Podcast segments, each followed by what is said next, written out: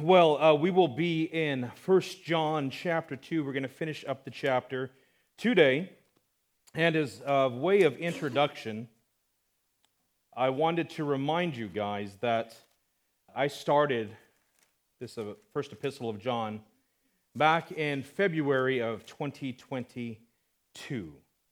So, because of the infrequency in my preaching, there's big periods of time between the messages shorter time the last few. But I call your attention to that because it's very important that we consider the context and what John has just laid out prior to, to being here. Unlike his gospel, which is a, a an account of Christ's ministry and it's, it's hard hitting, quick, fast, this miracle, this happened, this happened. The epistles are instructions to New Testament Christians, and John lays out logical reasoning. He comes out and he, he makes arguments and he bases conclusions based on the prior arguments he's made. So, because of that, it's important to keep in our minds what has happened just preceding the text we're looking at today. So, I'll give a quick review of my last two messages, very brief, but if you will, pay attention to the background of what we're jumping into. John has written this epistle to his children in the faith, and he explicitly tells us that he's writing to us so that our joy may be full. And uh, hopefully, we've gone through this enough for that to remain in your mind. He's writing that our joy may be full. Now, John is walking us through these tests of our faith, he's giving us warnings. John, he was a disciple, he is now an apostle, and he is a very uh, mature, seasoned believer in the faith, well steeped in discernment and wisdom that comes from decades upon decades of walking uh, with Christ through the Spirit in this world and likely is one of the most seasoned and mature, wise believers on the planet at the time. Uh, John, a disciple of Jesus, he's grown to be a mighty apostle, and he warns us of dangers, dangers to those, generally speaking, but those who are younger in the faith, uh, which is everyone compared to John, and uh, also false teachers that have already arisen in the church. Sometimes we look back with rose covered glasses on what we call the early church, but in the lifespan of the apostles, there is already heresy that he is addressing that's creeped into the church. So he's warning us, um, these false teachers calling into question the very nature of who Christ is, these subtle yet destructive lies that entice our sinful flesh and draw our affections away from our Savior. Just as King Solomon's pagan wives led his heart astray, so do these false teachers prey on vulnerable Christians. Now, in chapter 2, just preceding what we're looking at today, or the earlier portion of 2, he warns us to do, he warns us, do not love the world. Hopefully, remember we went through that, or the things of the world, uh, which are futile and carnal.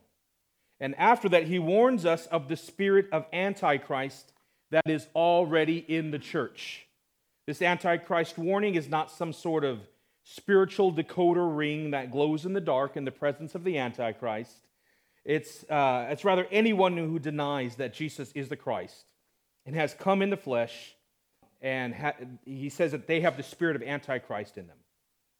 Now, after that backdrop of warning about not loving the world and the spirit of Antichrist, that's coming to the church, uh, he gives us these warnings and he teach and he, he exhorts us. He gives us uh, homework, if you will. Uh, uh, he gives us a, a practical wisdom and a spiritual exercise, a meditation to hold in our hearts and in our minds, and to hold them captive to Christ. That's what we're looking at here. After these warnings, here's the homework. Here are the instructions, Christians. How do you avoid loving the world. How do you avoid false teachers? Recognize them. Here, here is the, the practical wisdom uh, John is going to lay out. The whole of John's instructions today uh, can be summarized in one short sentence. And that is abide in Christ. Abide in Christ. Now, one of the challenges for me today is throwing something like that out. I take it right from the text, it's the, it's the title of my sermon. Is uh, if you are sitting here and you are a regenerate believer, that is a very uh, non controversial thing to instruct you in or to, to, to share. Abide in Christ. So, the challenge today for me, and I, I will exhort you now, is to not check out, to not say, oh, I, I agree with that, I believe in that, and then, and then drift off. Because what, what John is going to get into here is a little bit of the nuts and bolts of what that is. What does that look like? Where does it start? How do we do that? How do we abide in Christ living in Southern California in the year 2024? What is the practical application of this? What are the ramifications? What does it mean? We're going to take a look at all of that. So, with that, if you don't mind standing with me, we're going to read our text for today from 1 John chapter 2. I'm going to read from verse 24 to the end of the chapter. And again, just as a reminder, remember, this is the instructions that comes just after the warning to not love the world and to beware of Antichrist. These are the words of our Lord. Therefore, let that abide in you which you heard from the beginning. If what you heard from the beginning, if what you heard from the beginning abides in you, you also will abide in the Son and in the Father. And this is the promise that he promised us eternal life. These things I have written to you concerning those who try to deceive you. But the anointing which you have received from him abides in you. And you do not need that anyone teach you, but as the same anointing teaches you concerning all things, and is true, and is not a lie, and just as it is taught you, you will abide in him. And now, little children, abide in him that when he appears, we may have confidence and not be ashamed before him at his coming. If you know that he is righteous, you know that everyone who practices righteousness is born of him. Amen. Our Lord and our God, O Father, teach us by the power of your Spirit now, Father, what it means to abide in Christ. O Father, may we understand more greatly, more closely. Exhort us, Father, in your truth Convict us, Father. Encourage us. Show us a greater measure of who Christ is and how we are to live in a way that glorifies you, Lord. Speak to us now from your word, Father. I desperately need your spirit and your help. We pray this in Christ's name. Amen. You may be seated. Thank you for standing. So, you have your instructions. We're going to take a look at what that means. I do have three points that will come up as I work through the text. And my first point is abiding, abiding in what you heard at the beginning. Abiding in what you heard at the beginning. In verse 24, John begins with giving his application of the prior warnings. Abide in what you heard from the beginning. Now, do you remember how John started this epistle? I'll read it to you to remind you. The page back here. John 1 1. That which you heard from the beginning, which we have heard, which we have seen with our eyes, which we have looked upon, and our hands have handled concerning the word of life. Same author. How about his gospel? The gospel of John. In the beginning was the Word, and the Word was with God, and the Word was God. So, right from the beginning here of his instruction to us, John is telling us that it all begins with Christ as preeminent in all of these things. You see, every bit of instruction he gives us here, it predicates it on the preeminence of God and a forgiven sinner's union with Jesus Christ. So, although the title of my message, Abide in Christ, is what John is saying here, it does not sufficiently focus our thoughts into the magnitude or impact that the gospel has on the command to abide. So if I could flush that a little, flesh that a little bit. Simple, abide in Christ. Simple concept, simple to understand. But he's telling us, he's instructing us to abide in that which we heard from the beginning. What does he, what does he mean by that? How, how does abiding in that which we heard from the beginning, how does that help us to combat a love for the world and worldly things. What does that mean? How, does that help us to identify false teachers in the spirit of Antichrist and to not listen to them? I'm glad you asked. So, John's point is that all of this begins with our union with Christ in the beginning of our spiritual life. So, I have an illustration for you. Imagine the route that you took to drive to church today. Now, for most of us, there are a number of different routes that we could have taken to drive here. For us far away folks in East County, you know, the people that have real dedication to come here and show up, uh, we could take 8 to 805, 52 to 163. Uh, wherever you're coming from, there's different routes and different ways that you can take to get here.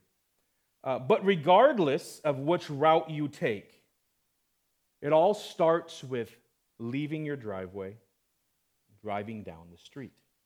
There, there's no way to get here. There's no way to get to worship here. There's, there's no way to come to this place, even though there's different routes to take that don't start with the same process of backing out of your driveway, out of your garage, off the street where you park, and driving here. And, and John is telling us that in battling these things, in abiding in Christ, before we even get into that, it starts with Christ and our forgiveness in Christ and our union with Him. And I know that we're saturated with that kind of language. We hear it a lot. But it's, it's something a little different here than just a, a kind of a passive acknowledgement. Uh, preach the gospel to yourself every day, um, or you know, a gospel-centered preaching. These are all true things, but the, the problem is when that gets thrown out so often, it kind of loses its strength, or your ears become hard of hearing that. Uh, but uh, uh, John tells us to abide in that which we heard from the beginning. So, how do we not love the world or get influenced by the spirit of Antichrist? We abide in the Son and in the Father. And how do we do that? We abide in that which we heard from the beginning of our spiritual life. Christ crucified for us, buried, and raised again but it is true that we hear this all the time, the things that I mentioned. Uh, so, John here, he uses uh, the Greek word meno. translated here, abide, but it moves far beyond uh, the intellect. There, there's, a, there's a way, uh, brothers and sisters, that we can hold the historical account of the cross in our mind uh, and believe it. True believers. We can hold the facts of the gospel in our mind and fail to abide in Christ.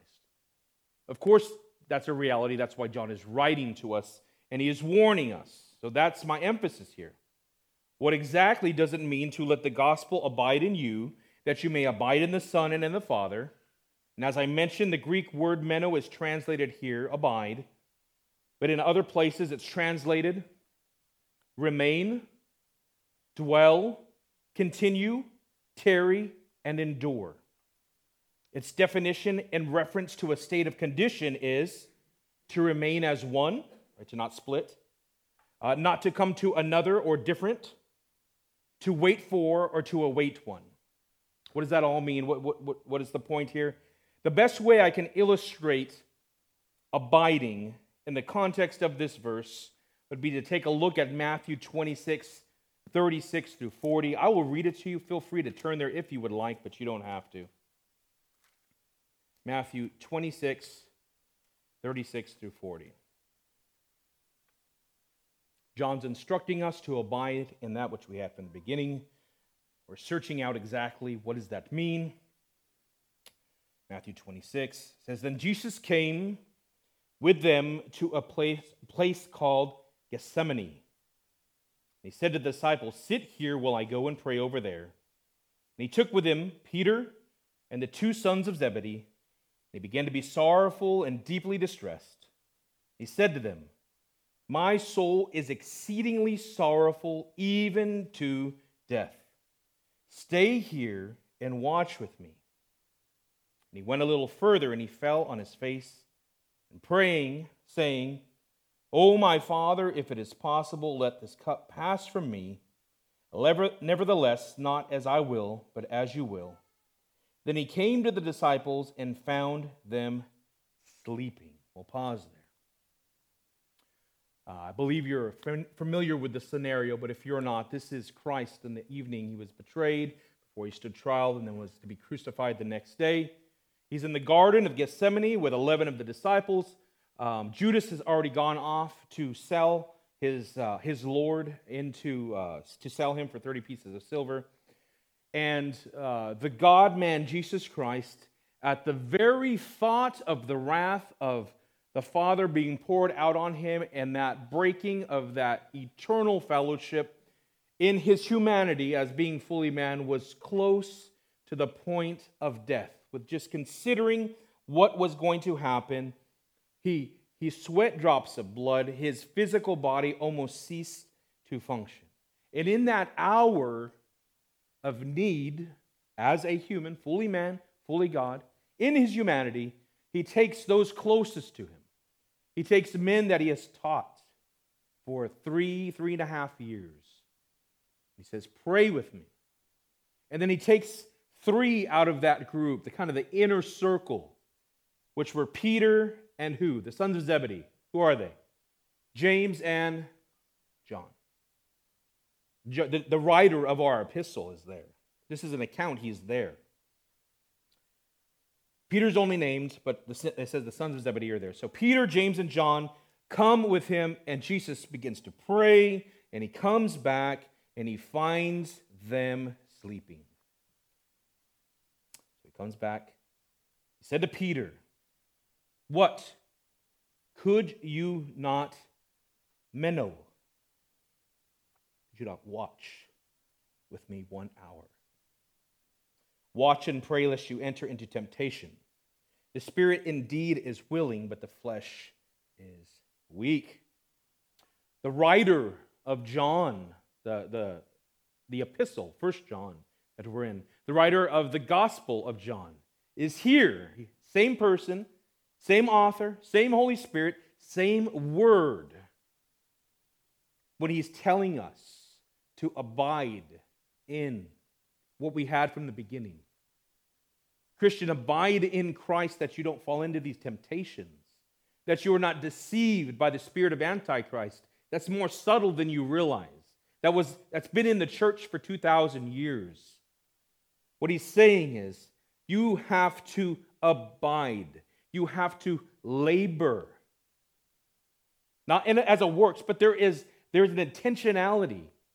There is something that you have to exert yourself, you have to labor to abide in this. It is not something that comes naturally. As Christ was pleading with Peter, James, and John to abide with him in prayer in his darkest hour. So John uses that same word and he says, Christian, abide in Christ. Labor. When you are weary, they were tired. They were justifiably tired.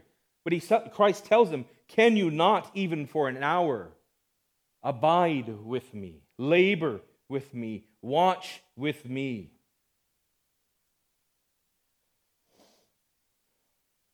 Just as a, an observation, although uh, the older disciple, disciple Peter is the one that the Lord rebukes, there, there are three there. And so I, I took the opportunity to share that with with my, uh, my oldest parents and oldest children that if you and your younger siblings maybe are misbehaving and the oldest catches all the attention of the parents, remember they are just emulating Jesus Christ here. It's like John telling us, little ones, don't make the mistakes I did as a young man. Abide in the Christ that you encountered at the beginning of everything. And then, after saying this, John drops a, a sort of drive by statement for motivation at the, event, at the end of verse 27. He says, By the way, remember that God is going to raise you from the dead to live eternally reconciled to your Creator. It's just tacked on there. Very much could be said about this. Uh, but seeing as how John just mentions it, we'll continue moving. But it is worth noting that that is, it goes into the, the bank account of motivation, right? When it's hard to abide in Christ, when it's a struggle, Remember, you've been forgiven. You'll spend eternity worshiping the Lord. Well, John gives us two warnings and an assignment in this section of Scripture, and now he's going to elaborate on by what means we can abide. That brings us to my second, that, that brings me to my second point anointed for discernment. Anointed for discernment. I spoke about anointing in my last message. The scripture uses the term when something or someone has been set apart from the common for use by God. Um, so in verse 26, John says he's writing this because false teachers are trying to deceive Christians. False teachers are trying to deceive Christians. And he said, You've, been, you've received an anointing. What does that look like today? What ways are Christians trying to be deceived today? Back then, one of the heresies, it's not here yet, but a, a kind of an early version of Arianism is already here. The, the reality of what Jesus Christ was was he fully God? Was he fully human? Was he made out of flesh? It's already there. It becomes Arianism. That's what he's addressing. We have a version of that with us today and, and the Jehovah's Witnesses. But that, that's not something that I think the average Christian is having to wrestle with. Surely there's some. But what does it look like? What are the temptations, the, the subtle things that come in that are hard for us to deal with?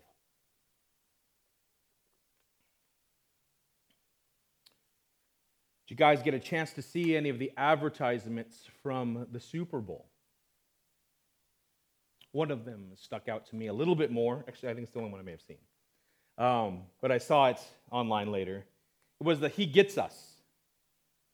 So, is anybody familiar with that at all? Yes, no? They go, it was so, it was so uh, interesting, the timing of that, too, as we sat in here. I saw it on a Monday, but I'd sit in here and Pastor Steve preached on the passage of Christ washing his disciples' feet. And then this, he gets us advertisement. Um, to, to put the best construction on it is essentially saying Christians go out and whatever the world is pushing and forcing us to accept as okay or even laud, go wash their feet and don't bring your religion with you. You might not think that that's terribly uh, enticing or difficult to deal with, but forms of it are, no doubt. There's pressures um, socially to to, to, to, to concede ground on these things. These are where the temptations come in that John is warning us about. To capitulate, to give ground on these things. And, and, and as a sinner, the, the, the temptation for those who are maybe a little bolder is to respond in the flesh, to respond out of anger. And there, there's a place for holy and righteous indignation, but I'm talking about when you respond in, in the flesh, and that, that profits nobody. And then I think maybe the bigger category, though, is to maybe just remain silent or to allow this incremental change. So, how do we combat that? What, what, what do we do? What, what is this? This is, if I, am trying to place the emphasis on it here, on what Christians uh, can fall and be, be deceived by today.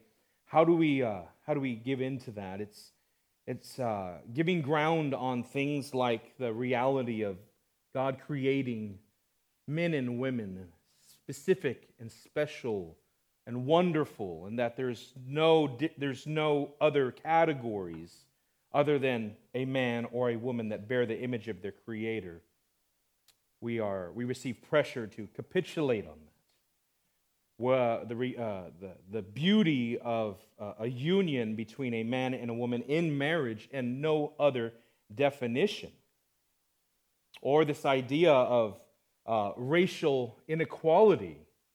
That if you are a white Christian, if you are, especially if you're a, a white Christian man, that there is something, there's some sin that your forefathers committed that Christ's blood somehow did not atone for if you are in Christ, and therefore you must spend the rest of your life self flagellating or something like that to atone for that.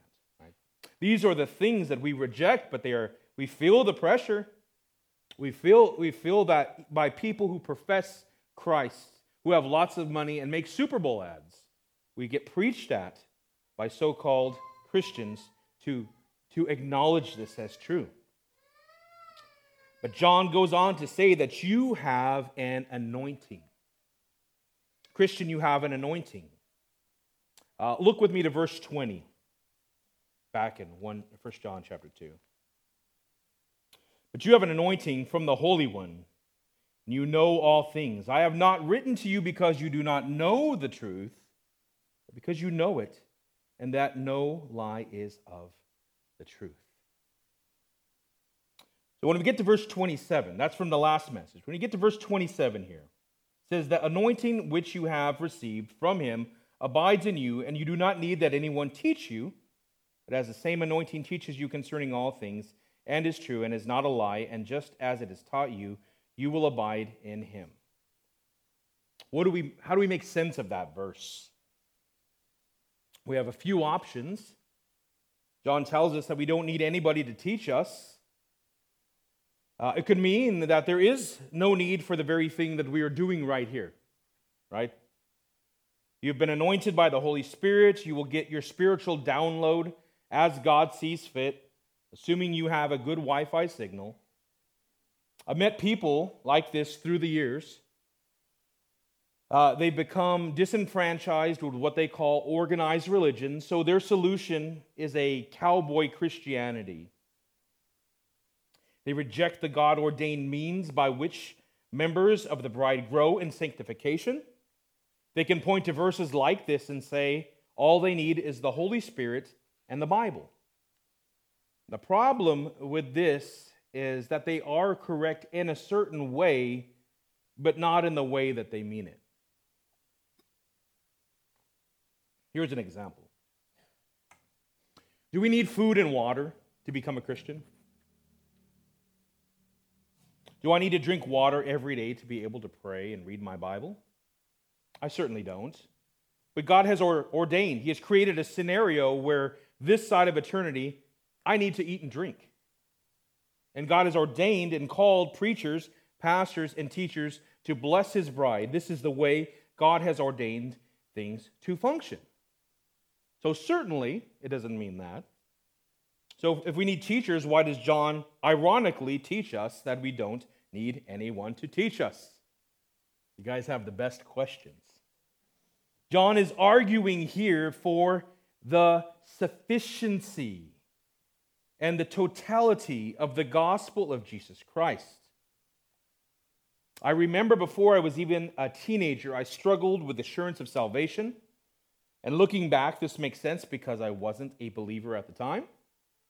But at the time, my solution was to find out what I had to do in every kind of world religion to be saved and to do that. I had, in my own mind, cracked the code and I was going to hedge my bets. That's how unregenerate children think. But unfortunately, many adults hold on to a form of this thinking. When confronted by people hostile to the gospel, they don't know how to respond to the truth claims of every other world religion or even worse, they try to argue a person into the kingdom with a display of intellect. How do I know the claims of Islam, Hinduism, and woke intersectionality are without merit? I need no instruction that is apart from the gospel message of Jesus Christ, and neither do you. That is what he's talking about discernment. You've been anointed with discernment. You know all things in Christ.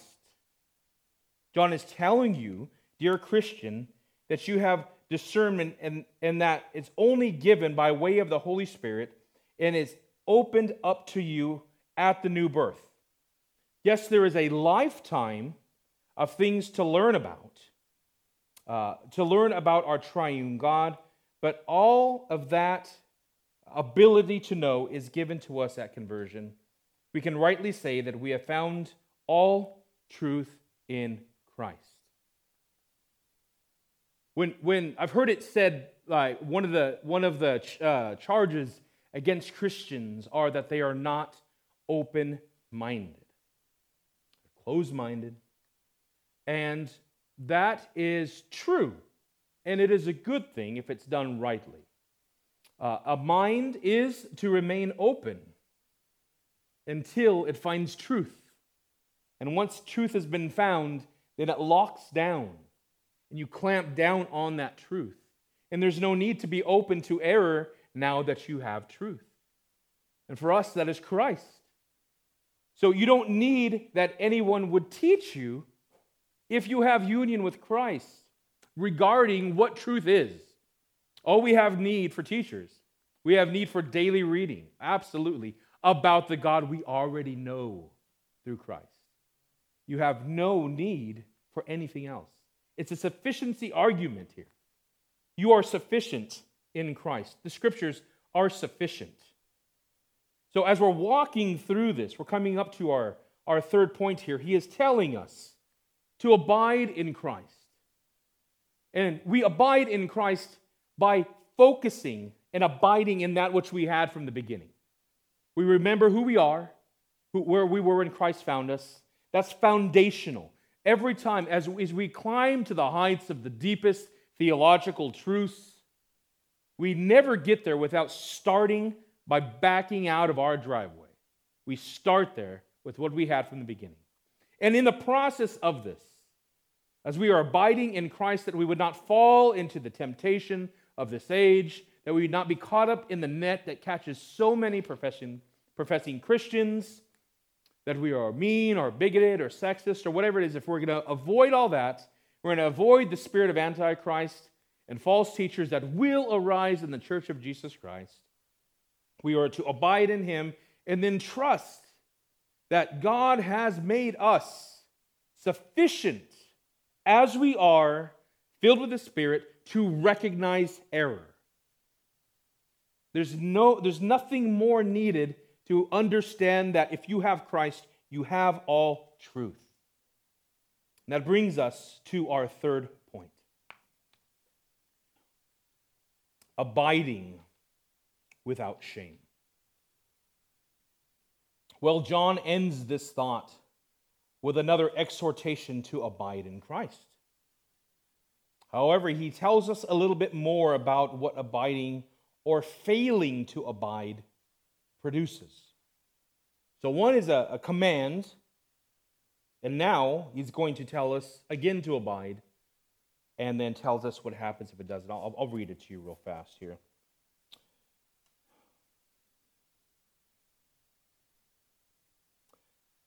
But the anointing which you have received from him abides in you, and you do not need that anyone teach you, but at the same anointing teach you concerning all things, and is true, and is not a lie. And just as it is taught you, you will abide in him. And now, little children, here we go abide in him, that when he appears, we may have confidence and not be ashamed before him at his coming.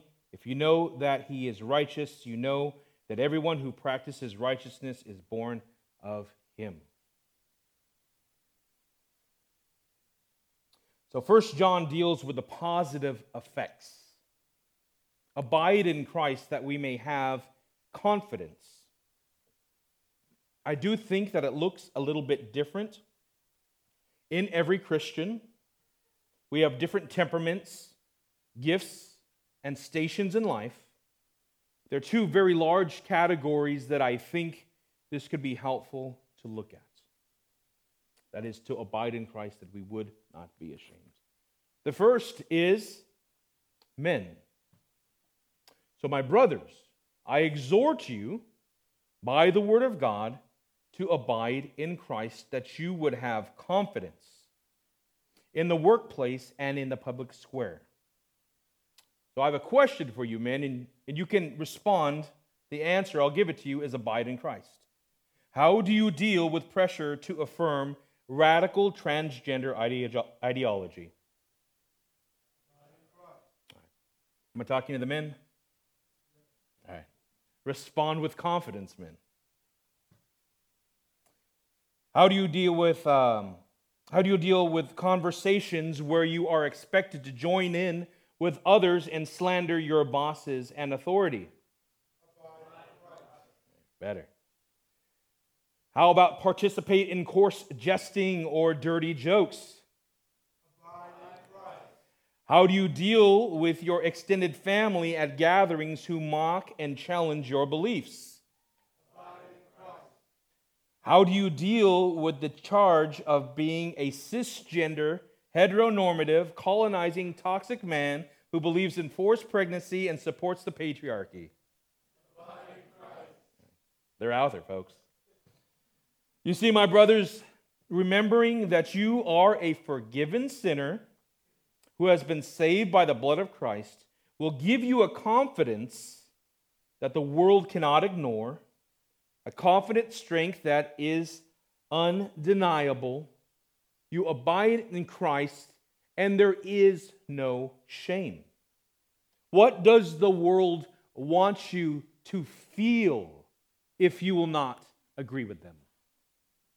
They want you to feel shame. You see how it's exactly the opposite? John says that we abide in Christ. The Holy Spirit has spoken through the apostle to us here and says, if you don't want shame, then abide in Christ. Labor the way Christ was exhorting his disciples to labor in prayer fervently and watch. You abide in Christ with intentionality, with effort, and you will not be ashamed. That is the truth. But what will your flesh tell you? Your flesh will tell you if I speak up if I don't affirm, if they know what I believe, then I will feel shame. And the thing is, you can have your flesh tricked into feeling that shame. So that is why I remind you and exhort you, men, to abide in Christ, that you would not be ashamed. Now, to my sisters, I exhort you by the word of God to abide in Christ, that you would have confidence. in the home and in the public square? How do you deal with the pressure to have it all career, perfect family, 2.3 kids, stay fit, and have a perfectly decorated, immaculate, clean home? How do you do this? Not do those things, but how do you deal with that pressure? Abide in Christ. Thank you. How about the pressure that the pressures that come uh, from within our Christian culture? How do you deal with the expectation that you bake your own gluten free bread from the wheat that you grow in your raised bed gardens, which you serve your husband and your 15 kids, all one year apart, with the fresh eggs from the chickens in the backyard and the vegetables that you also grow. Oh, in between teaching uh, your daughters to sew and cook and homeschooling your kids, making sure that, you're, that they are proficient in Latin by age 10 and don't forget that the house better be filled with the aroma of the most biblical essential oils, mainly frankincense and myrrh. How do you deal with these pressures, sisters? Abide in Christ. Yes, I am being hyperbolic, but am I being am I exaggerating that much or is that kind of real? It's kind of real, isn't it? A little bit. Abide in Christ. How do you obey and submit to a husband who, who is a good man, relatively speaking, understood as a forgiven sinner, but fails to love you like Christ, is often busy with work, tired, can seem distant or distracted at the end of the day. How do you do that, sisters? Abide in Christ. And to my beloved uh, single brothers and sisters, whether you are just entering this phase of your life where you are thinking about marriage, or you've been there maybe longer than you expected, I exhort you by the word of God to abide in Christ. His timing is perfect. Abide in Christ. It does not come naturally to the flesh, but my brothers and sisters, it comes so naturally to the Spirit because it is a gift from your God. So, in closing, I want to draw your attention back to what John says is the consequence of a failure to abide at the end here. The consequence of a failure to abide is shame. John tells us when Christ's return, that when Christ returns, a failure to abide will cause shame to fall upon us. I want to call your remembrance back to our original parents in the garden. after they had disobeyed God. They partaken of the fruit that he said, Do not touch. They covered themselves. They sewed uh, leaves together because there was shame for the first time. They did not abide in the Lord's commandments, they did not abide in fellowship. They did not per- persevere and they did not carry through. And the first instance recorded in all of the world of shame came with our original parents failing to abide in their Creator. When uh, the Lord came down in the coolness of the day and called for Adam, what did they do? They hid themselves. You see, there's this propensity for us to do shameful things, to not abide in Christ. And our conscience will bother us. I'm not saying it won't. But what John says in the close of this chapter is when Christ returns, when you're confronted with your Creator, that is when the shame comes in. So it's all the more important, it's all the more prudent now that we walk circumspectly, sober minded, intentionally, because there's a reality of a Christian. I'm not talking about a false believer, a regenerate Christian who's been washed by the blood of Christ, who wills to do what is right. There's a reality that they can live in a way to not abide in Christ and on upon their entrance into glory or when Christ returns that the immediate feeling they have is one of shame because they have let the things of this world, the, the love of the culture, the love of the world, consume them, to make shipwrecks of their life. John, in this epistle, deals with false believers, but that's not what he's talking about here. He's talking about Christians who have squandered um, their great treasure in Christ, and the only thing left is the shame that comes with not abiding with Christ. well, there's hope, Christian.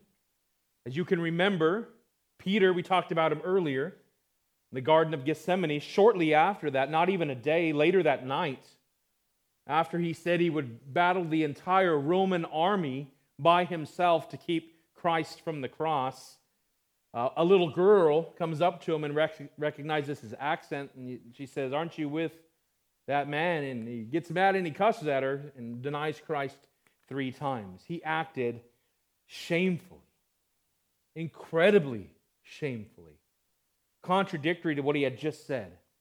And yet, when Christ meets him on the shores, after he had gone back to fishing, after Christ had risen, he restores him. He tells him, If you love me, feed my sheep, abide with me. So that's the call, Christian, to persevere if you are in your life now, I'm not talking about being puffed up with pride, but if you are abiding with Christ and things are good, I encourage you to stay the course, to run the race, to not become weary. There'll be challenges. We need one another. Of course, we need God's Spirit, but He has ordained this place that we would come and pick each other up and encourage each other. Or maybe there's a sense that you have been uh, going through the motions a bit. You, you know you're, you're, you're a believer, no doubt about it. But maybe you've drifted in your affections. Maybe some have gone cold. Maybe you struggle with a sin from the past you thought you defeated and it's reared its head again. And it's really easy to come in here and to act like you're just as good as it's always been. But you know, inside, the, the Holy Spirit says it's not. There's business that needs to be taken care of. Uh, I, here's a warning that if you don't get that right, if you don't deal with that, that there's shame waiting for you if the Lord requires your life in the midst of that state. But it doesn't have to be that way, right? You call out to God. He's faithful and just to, to forgive you from all unrighteousness, to cleanse you, to restore the joy of your salvation. He, he is kind to his children beyond all of our comprehension. We could say here and speak of the goodness of God and mean it with all sincerity. It's amazing that he would save a sinner such as I, but we still fail to grasp the magnitude of what it is that God has saved us. He is a good God, He is a kind God. And in my closing, I'll simply say if you are here and you are outside of Jesus Christ, I'm not asking if you've asked Him into your heart or raised your hand or repeated a prayer. If you have not, never before the Lord cried out and said, I deserve your wrath, God, for you are holy and I'm a sinner and my only hope is Christ. If that has not happened, oh, I pray that today is the day of salvation for you. That you grab somebody, that you grab uh, uh, um, uh, one of us, Steve or I, another man or woman here who knows the Lord, and you tell them that you need to talk about these things. Abide in Christ, brothers and sisters. Abide in Christ that you would not be ashamed at Christ's return.